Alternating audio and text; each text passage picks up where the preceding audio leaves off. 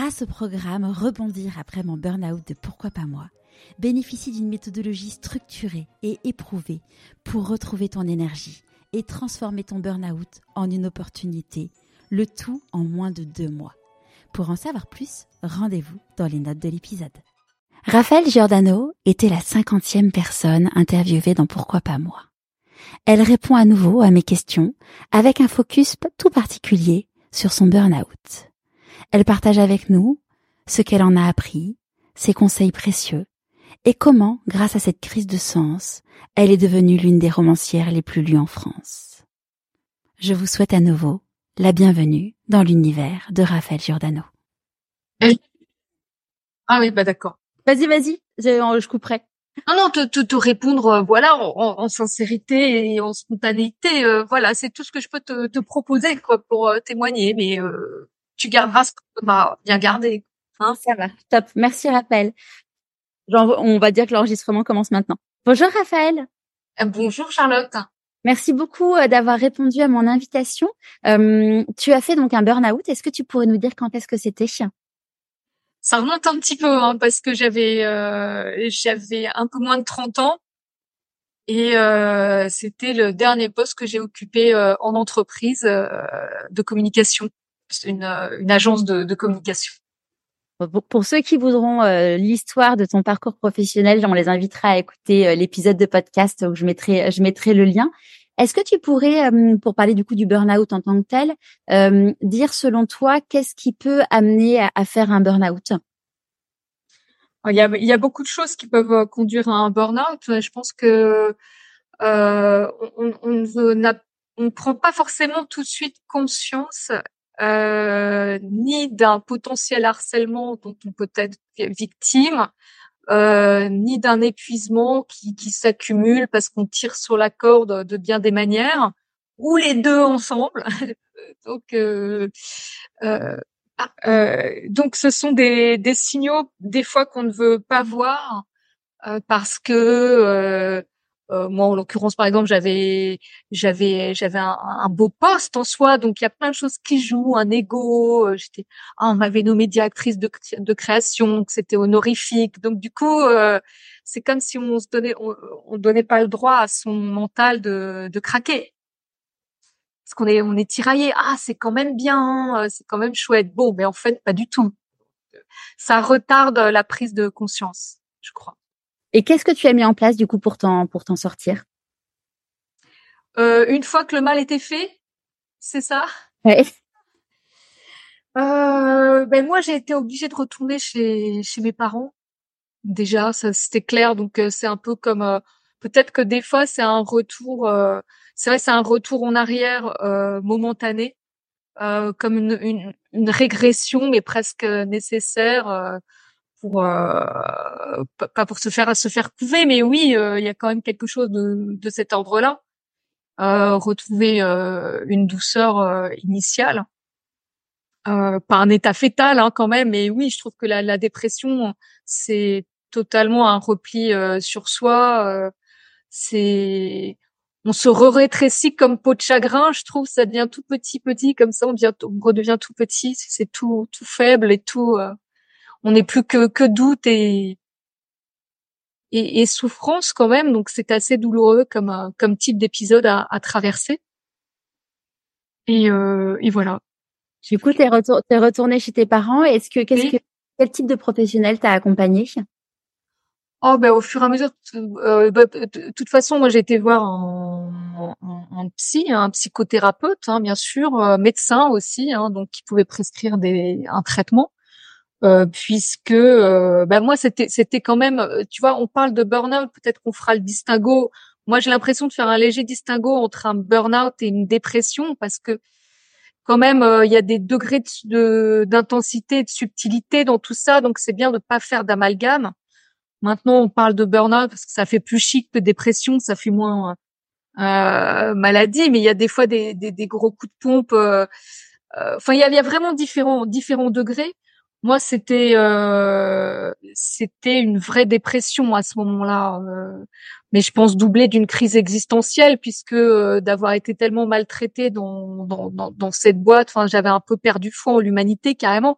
et aussi dans mes perspectives d'avenir, puisque je m'étais juré de plus jamais retourner en, en entreprise. Et donc euh, je me disais mais qu'est-ce que je vais faire quoi? Genre ma vie est foutue.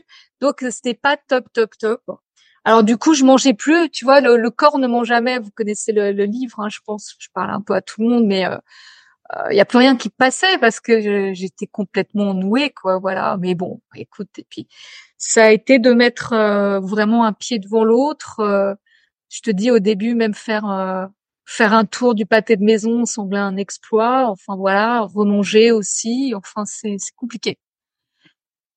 Mais euh, non, j'ai pas fait que psychothérapie et traitement euh, antidépresseur. Je dirais que c'est bien. Attends, je fais peut-être toutes les questions et les réponses en d'un seul. Non, non, vas-y, il y a pas de souci, il y a pas de problème. euh, je trouve ça bien, en tout cas, de de pas rajouter une deuxième flèche à la douleur, en plus en se surculpabilisant et pour son état et pour le fait de euh, de prendre un traitement euh, plus ou moins momentané euh, parce que ça rajoute une souffrance, une culpabilité de, de se sentir nul, d'avoir échoué. Moi, ça a été beaucoup ça aussi qui a pas enfin qui a quand même aggravé les symptômes, c'est-à-dire au lieu de prendre conscience que j'avais été victime d'un agresseur vraiment et d'une situation extrêmement complexe, euh, voilà, au lieu de, comprendre que c'était moi la victime, je, je, me, je me suis moi me flagellée en disant que c'était moi qui avais raté, échoué. Et ça, ça, ça a vraiment, euh, euh, comment dire, amplifié les symptômes. D'où l'importance de regarder vraiment en face euh, l'histoire de son burn-out et, et qu'est-ce oui complètement, complètement. Euh, et donc pas diaboliser les, les médicaments. Il y a eu une erreur que j'ai faite à ce moment-là. Euh, c'est de d'arrêter trop vite euh, les antidépresseurs. Euh, tout ça parce que voilà, tout le monde est inquiet autour de vous. On dit oui, c'est des cochonneries, c'est de la merde, surtout pas ça. Euh, et attention, ça peut être vraiment une erreur aussi parce que il faut le plus dur, c'est faut accepter que il faut prendre le temps qu'il faut pour pour faire le point. Alors bon, là on parle quand même de, de d'une crise assez pro, assez profonde. Hein. Euh, après, on, se disait tout à l'heure qu'il y avait des, des degrés. Euh, un burn-out, euh, certains pourraient dire, il y a, si c'est vraiment un épuisement physique d'avoir trop tiré sur la corde, mais bon, c'est quand même rare que ça, ça ne s'accompagne pas de, de symptômes euh, psychiques. D'anxiété. Et, et, de, voilà, d'anxiété et de voir de, de toute façon, c'est et le corps euh, et l'esprit qui se manifeste pour euh, parce que ce sont toujours vos meilleurs amis en fait. Donc, ce qui paraît être des signaux négatifs sont en fait des signaux positifs d'alarme pour vous indiquer qu'il y a un truc qui va pas et qu'il est absolument temps de, de regarder euh, sa vie euh, et, et, là où on en est. C'est se regarder en face. C'est une mise à l'arrêt des fois indispensable euh, qu'il ne faut pas toujours prendre comme une sanction, mais au contraire comme une chance de euh, de faire le point sur ce qui l'on est, euh, ce qui nous va bien, comme comme environnement, comme personne aussi, et être vigilant sur la toxicité de ces deux paramètres-là, c'est-à-dire les gens et l'environnement.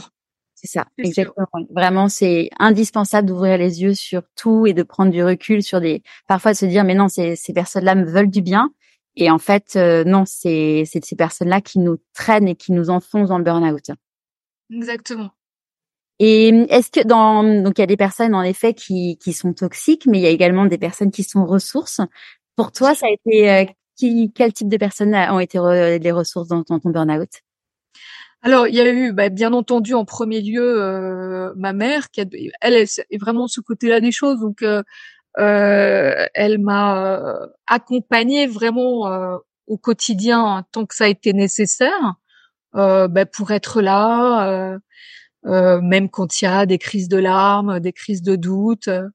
Quand quand vous sortez de chez vous comme une petite vieille, c'est quand même assez assez douloureux, quoi. Hein j'avais vraiment perdu euh, pas mal de kilos, donc déjà que j'étais pas épaisse épaisse, euh, j'étais très assez faible quand même. Donc euh, moi j'ai une, une sœur jumelle aussi, donc elle habitait pas tout à fait au même endroit, mais qui m'a évidemment énormément soutenue. Et puis, ben, dans les, bien sûr qu'un thérapeute de confiance. Et puis j'ai aussi fait, j'ai aussi une personne qui m'a beaucoup beaucoup aidé, qui était, euh, euh, qui faisait des massages en gestalt, sensitive gestalt massage, ça s'appelle. Euh, et ça, je connaissais pas du tout. Et euh, c'est vrai qu'une technique comme ça par le corps, euh, ça a été extrêmement précieux parce qu'à ce moment-là de, ma vie, j'étais très jeune encore hein, quand même. Euh, j'étais, ben, je vivais à côté de mon corps euh, ça me semble aujourd'hui fou, mais néanmoins, j'étais assez dissociée finalement. Et donc de faire une thérapie où vous êtes touché en même temps que vous libérez une parole dans un espace de confiance, c'était quand même euh, waouh. Se, se, faire masser euh, globalement, euh, bon, c'était euh, assez extraordinaire. Donc ça, ça, avait été une très très belle rencontre comme ça et ça avait largement contribué bah, à ma remontée. Voilà.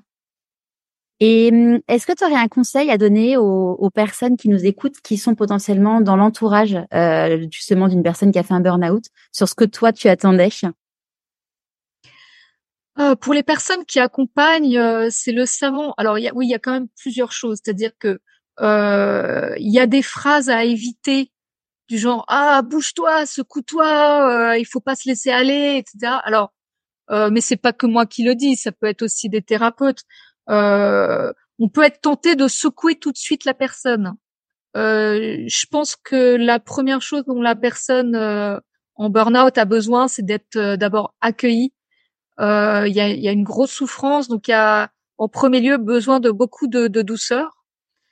Je dirais qu'il faut savoir vraiment doser les moments de présence, l'écoute indispensable, qui veut pas dire immédiatement les conseils parce que ça c'est assez oppressant en fait euh, d'asséner tout plein de conseils et d'abord de vérifier que la personne est prête à les entendre. Et puis peut-être c'est difficile à concevoir mais que c'est pas euh, vos proches qui vont pouvoir euh, être les mieux placés pour vous conseiller parce qu'il y a une distance thérapeutique euh, éventuellement. Et, euh, et, et donc voilà. Donc c'est c'est manifester qu'on est présent pour la personne qui va pas bien ça c'est sûr mais il y aura des temps il faudra aussi la laisser seule en introspection ou pas envahir cet espace intime euh, à coup d'inquiétude, quoi, et de voilà. Donc euh, euh, laisser la personne, lui laisser le temps de faire euh, son chemin. La, respecter son temps. Et oui, parce que quand on est très inquiet, et Dieu sait que les proches sont très inquiets, tout le monde patauge en fait celui qui est, qui est en dépression euh, ou en burn-out, appelez ça comme vous voulez, euh, euh, patauge. Il y a des, des, des, moments de panique parce que des fois, euh, on va consulter quelqu'un et ça marche pas. Il y a pas le il y a pas le feeling, donc on abandonne la piste et là c'est le désespoir. On dit bon d'accord, ok, personne pourra m'aider jamais et on se voit au fond du trou quoi. C'est la famille est super inquiète, tout le monde panique, voilà. Donc c'est c'est là où faut, il faut pouvoir rester euh, bien calme euh, parce que les symptômes de euh, d'anxiété, de stress sont assez impressionnants. Alors que des bons thérapeutes vont vous expliquer que personne ne meurt d'une crise d'angoisse. Mais ça, c'est important parce qu'on peut se voir mourir hein, d'une crise d'angoisse. Ah, moi, j'ai, moi, j'ai, j'ai vécu une crise d'angoisse, mais j'ai découvert que c'était une crise d'angoisse quand j'ai fait la formation au premier secours en santé mentale. Personne m'a dit que c'était une crise d'angoisse.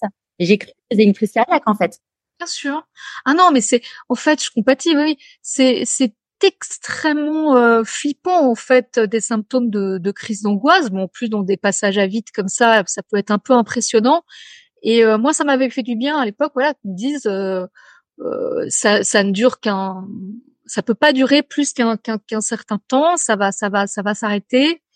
Euh, et de connaître les, les bons gestes euh, euh pour pour pour ne pas ne pas en avoir peur parce qu'après il y a la peur de la peur. C'est comme l'écran, comme on peut avoir peur d'être saisi à nouveau de ce vertige de la crise de la crise d'angoisse. Hum, se dire que c'est plutôt être à l'écoute quoi presque euh, noter, euh, noter dans un carnet tout ce qui vous passe par la tête. Euh, comment dire Peut-être dans ces cas-là, pas chercher à être immobile, statique, parce qu'on peut être sentir écrasé par une impuissance dans, dans l'immobilité, allongée, les yeux collés au plafond. Donc des fois, on peut se dire, je vais me reposer, je vais faire une sieste, et puis euh, et puis l'angoisse est là. Et vous, voilà, je pense que dans ce cas-là, il vaut mieux eh, bouger, aller faire une balade. On sait d'ailleurs que le rythme binaire de la marche, euh, c'est ça a le même bénéfice que le MDR, qui est donc cette technique que vous vous connaissez bien entendu, mais euh, de mouvement euh, oculaire hein, qui permet de de non pas de d'effacer les, les, les, souvenirs traumatiques, mais quand même de les désensibiliser. Hein, donc euh, euh, pour pouvoir vivre avec sans, sans être euh, aussi à vif, aussi aussi écorché. Et bon, il y a plein plein de techniques qui existent pour faire pour permettre de, de progresser. et bien entendu euh, d'aller vers le mieux, bah, surtout en cheminant vers euh, vers ce qui est bon pour nous et, et, et, surtout de de redevenir son ou sa meilleure amie parce que euh, je crois que tous les burn-out et crises d'angoisse, le pire qu'on puisse faire, c'est continuer à être très méchant avec soi. Euh, toutes les histoires qu'on se raconte, qu'on est sexe, c'est momentané cette fragilité, euh, ça ne nous caractérise pas, euh, ce n'est pas tout nous, c'est un passage. Euh, et comme vous, vous le disiez, Charlotte, qui permet parfois de, de révéler des cadeaux inattendus.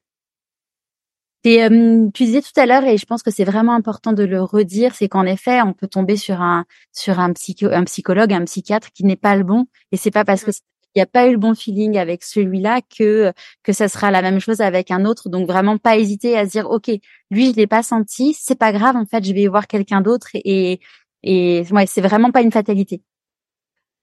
Oui, tout à fait, pas hésiter euh, euh, à aller vers euh, vers un autre thérapeute ou ou essayer une autre technique. parce qu'il y en a, y a plusieurs courants, plusieurs approches, donc voir ce qui ce qui convient le, le mieux. Oui, c'est vrai. Comment comment tu, tu identifies quand tu tires trop sur la corde et que tu pourrais tu pourrais replonger? Ah ben moi le mon corps a appris à parler euh, et j'ai appris à l'écouter euh, depuis le temps hein, donc c'est c'est assez facile. Il y a il y a un épuisement une, un épuisement du corps une, une lassitude euh, et le sentiment euh, que, euh, que que, j'allais dire overwhelmed en anglais, mais d'être euh, d'être dépassé, quoi, d'être euh, comme une vague qui, qui submerge, ça fait trop. Euh, bon, d'ailleurs, c'est pour ça que dans mon dernier roman, Relais fêlé, car il laisse passer la lumière, mon héroïne, je parlais de de trophobie en ce qui la concerne, parce que quand c'est trop, ça fait trop, c'est d'être comme ça, d'être dépassé euh, on, on, se croit toujours indispensable. Enfin, je veux dire, plus on, plus on s'est laissé euh, submerger par le travail, travail, la charge mentale. les femmes, notamment, euh, il y a à la fois la vie professionnelle. Je discute souvent, euh, que ce soit avec ma, ma sœur, mes proches ou des amis, euh, cette véritable charge mentale. tout ce à quoi on a à penser euh, quand c'est déjà le, travail, nos objectifs de, de, de, carrière, de réussite, mais rien qu'à la maison, les euh, comme en plus en général on est très empathique, bon euh, les les uns et les autres, on, a tendance à faire de l'empathie euh, mouillée, euh, c'est-à-dire de, faire les éponges au lieu de faire de l'empathie sèche, c'est-à-dire bon de, de, considérer les problèmes de ses proches, mais sans tout prendre sur ses épaules. Euh, et puis sans parler même de l'ordinaire, du flux ordinaire qui n'arrête jamais. Et euh, bon, voilà, donc je crois que c'est bien d'être vraiment doux avec soi-même. Et il y a, y, a, y a, des moments où à nouveau ça revient parce que euh, tout tire, tout fait que ça tire sur la corde parce que on est, on est quand même euh, euh sursollicité et plus plus fragile.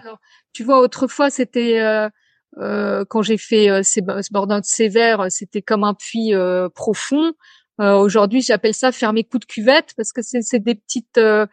Mais ça, il y en aura toujours dans la vie. Donc c'est pareil. C'est c'est pas la peine de se débattre, de taper du pied et de dire bon, avec tout le chemin que j'ai fait, je n'aurai plus jamais de coup de cuvette. C'est faux, parce que la vie est ainsi faite. Euh, des saisons, euh, des cycles, euh, la ville, les les aléas, tout quoi. Donc la vie n'est pas lisse, donc c'est peut-être la première chose à, à regarder en face. Voilà, mais mais mieux on est préparé, comment dire, à savoir. Euh, bon, tu parlais des, des gestes des, des, premiers secours. Euh, moi aussi, j'avais fait aussi mon mon petit diplôme euh, avec la Croix Rouge. Ça fait pas arriver les accidents, mais par contre, si ça arrive, tu sais quand même beaucoup mieux comment réagir. Bon bah donc moi, j'appuie sur sur pause euh, immédiatement. Euh, je, fais en sorte de, de m'alléger. Tant pis, tant pis pour le paraître, euh, tant pis pour voilà. Donc en général, j'allège mon emploi du temps, j'annule des rendez-vous parce que je vois que si je le fais pas, ça va vraiment pas aller du tout.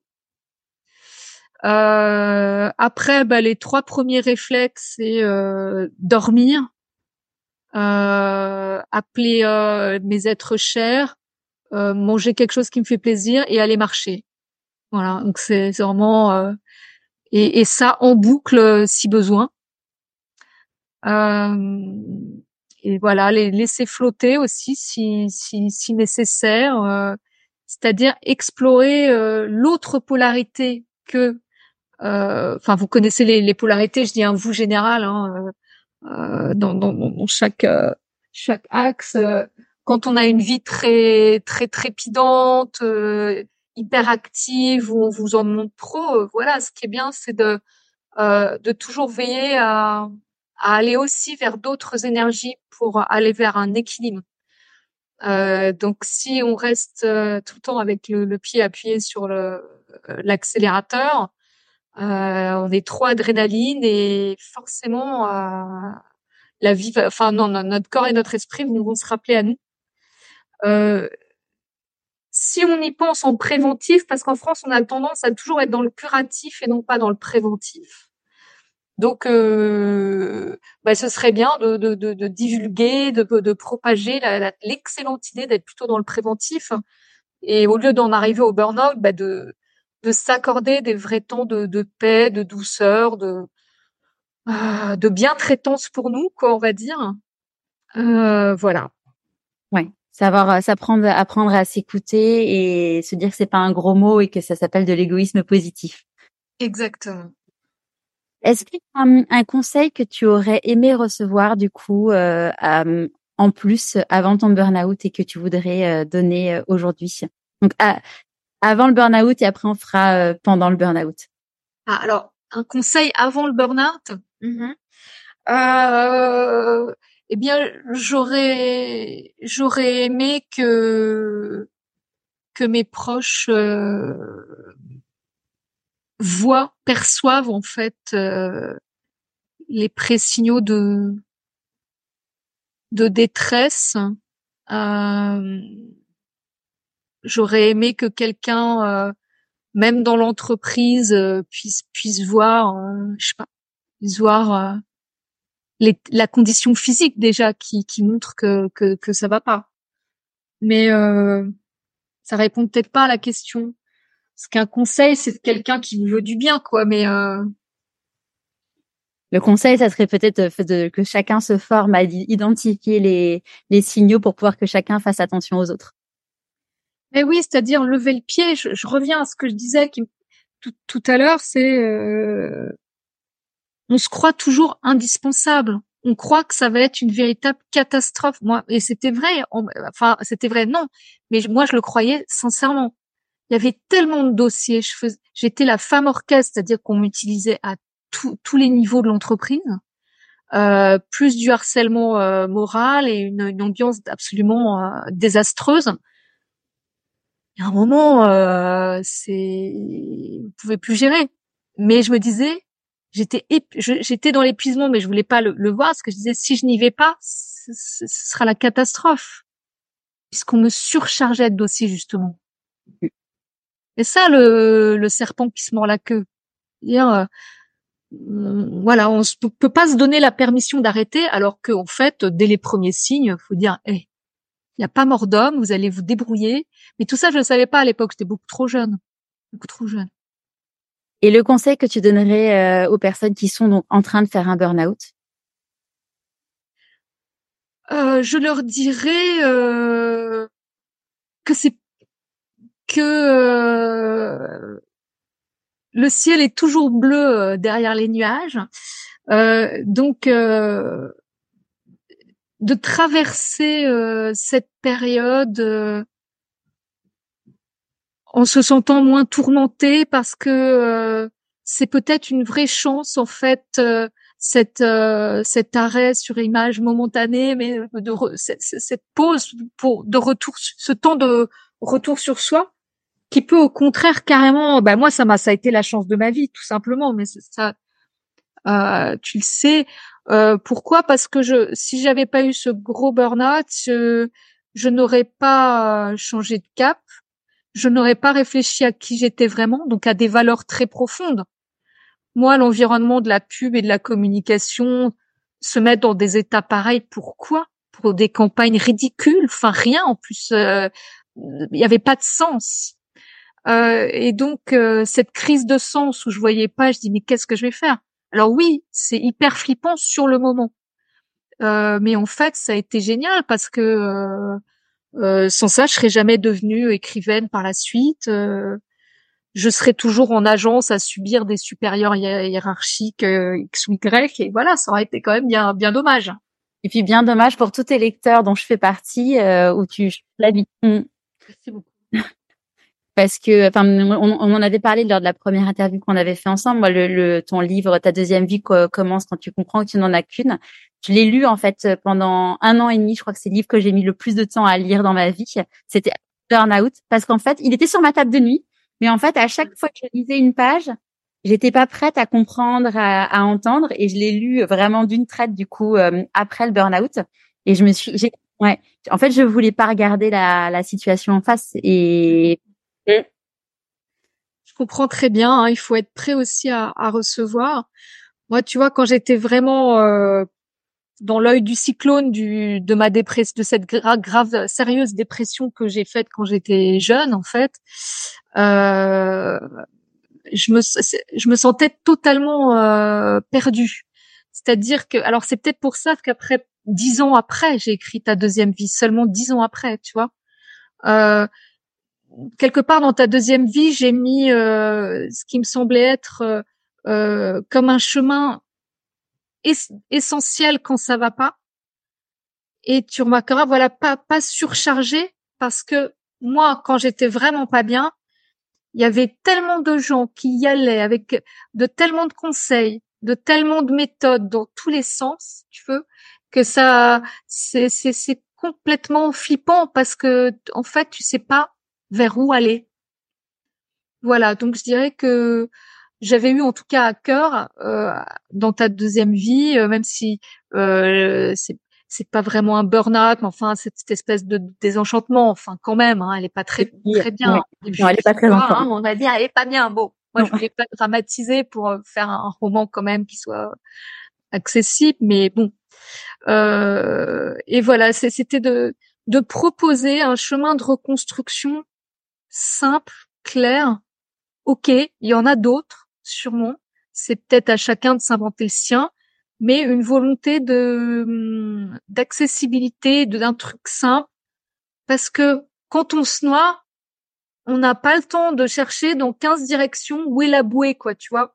On n'a pas le temps. Enfin, on n'a pas. On n'a pas l'énergie. Et puis, euh, ouais, c'est c'est. Pas l'énergie. On est, on n'a pas l'énergie. On n'a pas la lucidité. On est égaré. Et donc, euh, on n'a pas le temps de chercher dans dix directions laquelle des, des 20 bouées il faut choisir. Quoi, voilà. Euh, donc, c'est pour ça que j'avais mis tout plein de petites choses qui peuvent sembler euh, dérisoires, mais le dérisoire, euh, c'est comme l'effet papillon, ça fait des grands effets en fait. Donc, il faut pas chercher à faire grand. La reconstruction, c'est petit pas par petit pas, des choses toutes petites, positives, ancrer, ancrer ces toutes petites victoires au lieu de vouloir d'un coup. C'est pour ça qu'on disait au début de conversation, euh, donc peut-être les écueils à éviter, donc de, secouer quelqu'un, ah, secoue-toi, il faut te reprendre en main. Waouh, bon, ça sert à rien en fait, euh, ça peut pas aller plus vite que la musique. Et, euh, puis c'est ça, ça rejoint aussi ce que tu ce qu'on disait tout à l'heure sur le fait de dire que il y a plein de techniques qui existent. Euh, tu vois d'ailleurs dans le dans le programme que j'ai créé pour rebondir et ne pas replonger, c'est justement de donner un ensemble d'outils avec des méditations, de la sophrologie et autres qui, qui permettra à chacun de, de trouver ce qui lui plaît parce qu'il y en a à qui ça va parler et d'autres non et c'est ok. Du coup l'idée c'est vraiment de donner un, un grand éventail de, de solutions pour que ça, ça puisse résonner puis Parfois, ça va résonner un jour. Bah, comme on disait tout à l'heure, euh, ta deuxième vie, il y avait pas enfin, ça, en tout cas, les portes étaient fermées en moi lors de la première lecture.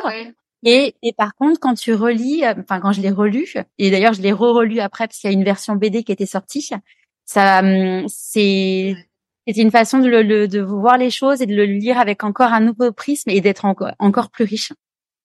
Qu'est-ce que tu voudrais dire à, à, à, la Raphaël, donc qui a 30 ans, qui est au fond du fond du fond, qui est chez ses parents? Qu'est-ce que tu aurais envie de lui dire maintenant, aujourd'hui, euh, avec tout le chemin que tu as parcouru?